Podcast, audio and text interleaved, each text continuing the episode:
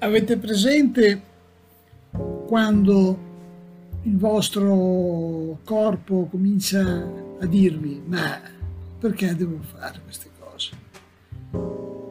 Capita, no?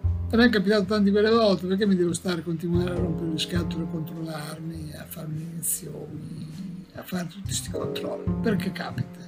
Capita perché ci si rompe le palle, no? È semplice. Me è successo tante quelle volte nel passato ormai remoto.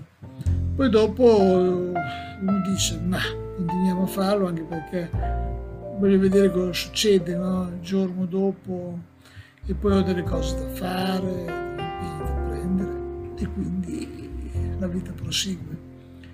Ho voluto esordire in questo modo un po' diciamo così amletico perché poi alla fin fine il diabete cos'è? È un'abitudine, una buona abitudine, una cattiva abitudine, la normalità che ti piglia, anche se delle volte che succede che ti rompi i coglioni, in quanto insomma sei sempre così, no? Una sorta di oscillazione tra alti e bassi e altri momenti critici, quando capitano dei momenti ovviamente che ti accorgi che la tua malattia eh, non è soltanto una glicemia, ma ci sono altre rotture di scatole che ti possono capitare, come è successo nel mio caso.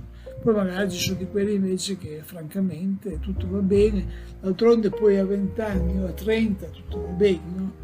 E quando poi dopo i miei 40 cominciano a sorgere qualche difficoltà e quello diventa una storia comunque che è sempre tua e personale. Ecco, questo è un po' così la vita con il diabete, un, un proseguio di tante faccende. L'importante non è non pensarci, saperlo, poi oh, se succede, tanto comunque alla fine la vita che cos'è poi? Sono tanti passaggi, uno può essere fortunato perché magari materialmente è messo bene, privatamente meno, oppure viceversa, che ne sappiamo. L'unica cosa è che poi alla fine tutto questo ha un inizio e una fine, ma anche di questo poi cosa ci interessa. D'altronde, poi alla fin fine è una tua storia. Quella degli altri ti può interessare giusto così, per fare il piacere di ascoltarlo, oppure semplicemente perché quando sei in difficoltà capire cosa c'è intorno può aiutarti psicologicamente.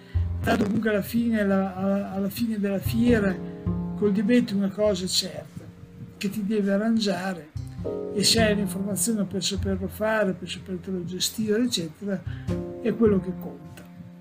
E comunque una sola parola finale che vale per tutte è va bene così e andiamo avanti.